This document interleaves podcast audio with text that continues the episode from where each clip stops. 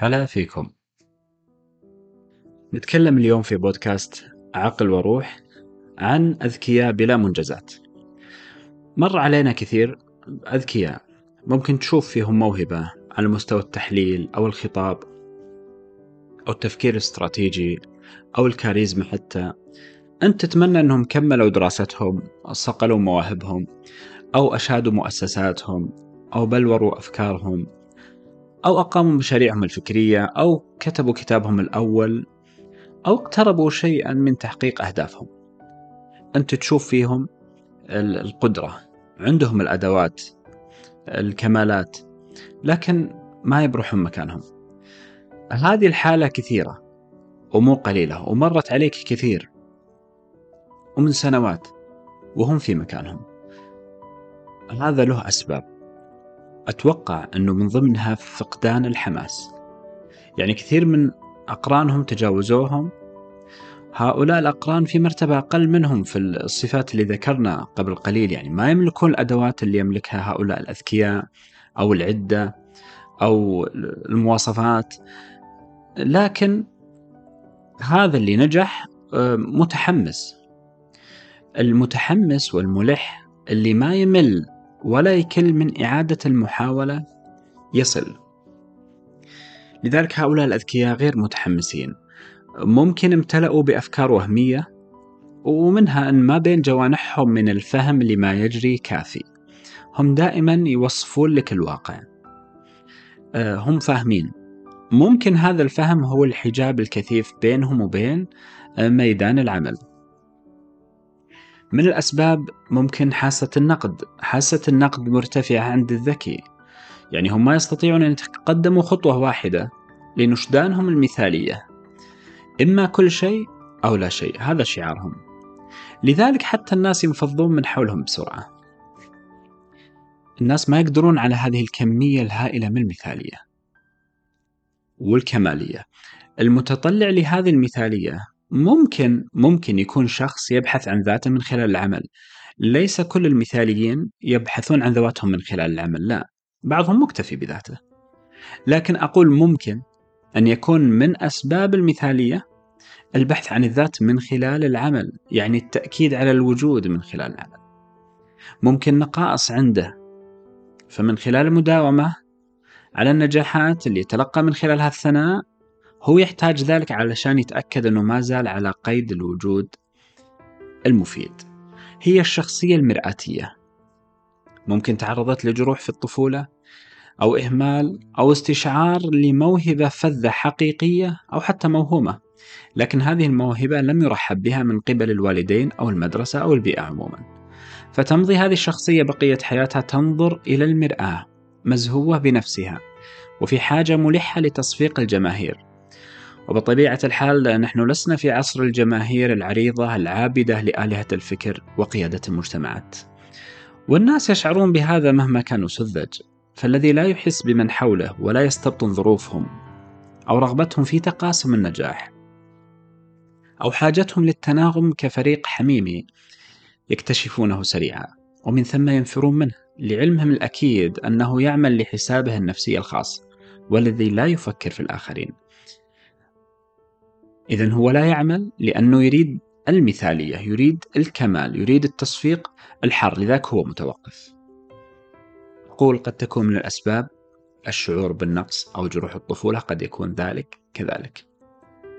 وليس معنى هذا أن جميع المثاليين يعانون من هذا. المثالية هي مشكلة لذلك يتخلص منها سريعا اللي ما ارتبطت عنده بمشكلة أو نقص لكنها يعني قد تكون توجه ذهني ثبت عنده لفترة. أو لسنوات. المثالية شيء رائع. الأنبياء المصلحون لم يأتوا ليقروا الناس على الواقع بل ليسموا بهم فوق هذا الواقع. ولا كان ما في فائدة من إرسال الأنبياء. وما في وظيفة للمصلحين. ولكن هذا لأجل مصلحة الناس أنفسهم. وكذلك بمقدار وتوازن ومراعاة الفروق الفردية والبيئية والزمانية. والوقوف على الإمكانات المتاحة والمعطيات الممكنة قبل كل شيء. إن خشية الفشل عائق كبير أمام تحقيق النجاح. وعليه أيها المثالي فالأخطاء فرصة للتعلم ومن ثم التجاوز الخبير. قد يكون من الأسباب عدم الإنجاز. عدم إنجاز شيء في السابق. يعني تراكم النجاح ترى حافز من الحوافز أن نواصل هذا الإنجاز. وانظر للإنسان اللي يؤلف كتاب واحد يأتي بعده كتب أخرى. اللي يبدع لوحة واحدة تأتي بعدها لوحات أخرى. قد يكون أيضا من الأسباب عدم قدرتهم على آه، الفرح بالنجاح. هناك مشكلة عويصة عند البعض في النجاح. لا أبالغ إذا قلت أن بعضهم يخاف من النجاح لأنه ينقله من مكان إلى مكان آخر والحاسة عالية عند أمثال هؤلاء الأذكياء وعندهم مبررات للبقاء في أماكن الراحة. وقد يكون عدم الإنجاز لديهم بسبب قدرتهم النافذة لاستشراف المستقبل وهم دائما يظللونه بألوان قاتمة مما يعجزهم نفسيا عن المشاركة والمساهمة في تحسين الأوضاع.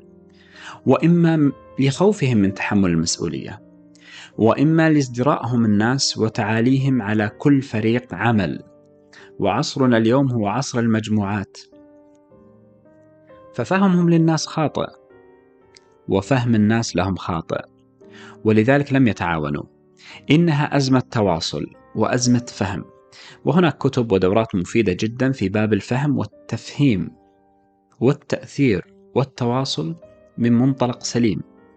إنهم لا يعلمون بحقيقة بسيطة مفادها أنك خلقت ببعض الاستعدادات لإتقان مهارات معينة ثم بعد ذلك تبدأ تشق طريقك في الدراسة ومن ثم الوظيفة عن طريق استخدام هذه المهارات وبعد ذلك وهو المهم هي إدارة الناس عن طريق مهارات التعامل الجيد مع الآخرين وتوظيفهم لتحقيق أهداف أكبر وأغنى من أهداف الأمس. فهناك أهداف كبرى لا تستطيع مهما أوتيت من قوة أن تقوم بها بمفردك. ولكن لابد لك من فريق ومن مجاميع تكون بمث تكون لها بمثابة القائد الملهم أو العضو المتعاون الفاعل وعليه فأنت مطالب باستشارة أهل التجارب. والذين يكبرونك في السن وقد خبروا الناس والطرائق العمل معهم. وكذلك الاستزادة من القراءات المتأملة في سير الكبار. والذين قادوا مجتمعاتهم لبر الأمان أو لشواطئ المغامرة والإثارة. كل هذا من أسباب تبعثر الزمن لدى هؤلاء. فحاجتهم للحماس والواقعية المثلى والإيجابية والتواصل الجيد أشد من حاجتهم لتنظيم الوقت بالمعنى التقليدي. ومن ثم فهؤلاء الأذكياء أجدر الناس بتحقيق الأهداف وحصد المنجزات. بل وهم أعمق من ستترسخ فيه العادات الناجحة. فمن أكبر عوائق تحقيق الأهداف هو عدم تساوقها مع العادات. فكيف تريد تحقيق أهدافك وعاداتك تناقضها وليست في خدمتها؟ بينما قدرة هؤلاء الأذكياء على التحكم في الانفعالات وضبط النفس والحديث الداخلي الهادئ والوقوف على نقاط القوة والضعف أكبر من غيرهم وعاداتهم دائما في خدمة الأهداف العالية. والتوفيق بالله والتغيير لا يتم حتى يغير الإنسان ما بنفسه لا أن يغير نفسه بل يغير ما فيها من قصور وإلا فنفوس العباقرة جدير بها السمو المشرق للاكتئاب البارد. ونتحدث لكم في الحلقة القادمة بإذن الله عن موضوع تحديد الأهداف ونقول لك لا تحدد أهدافك. فإلى اللقاء.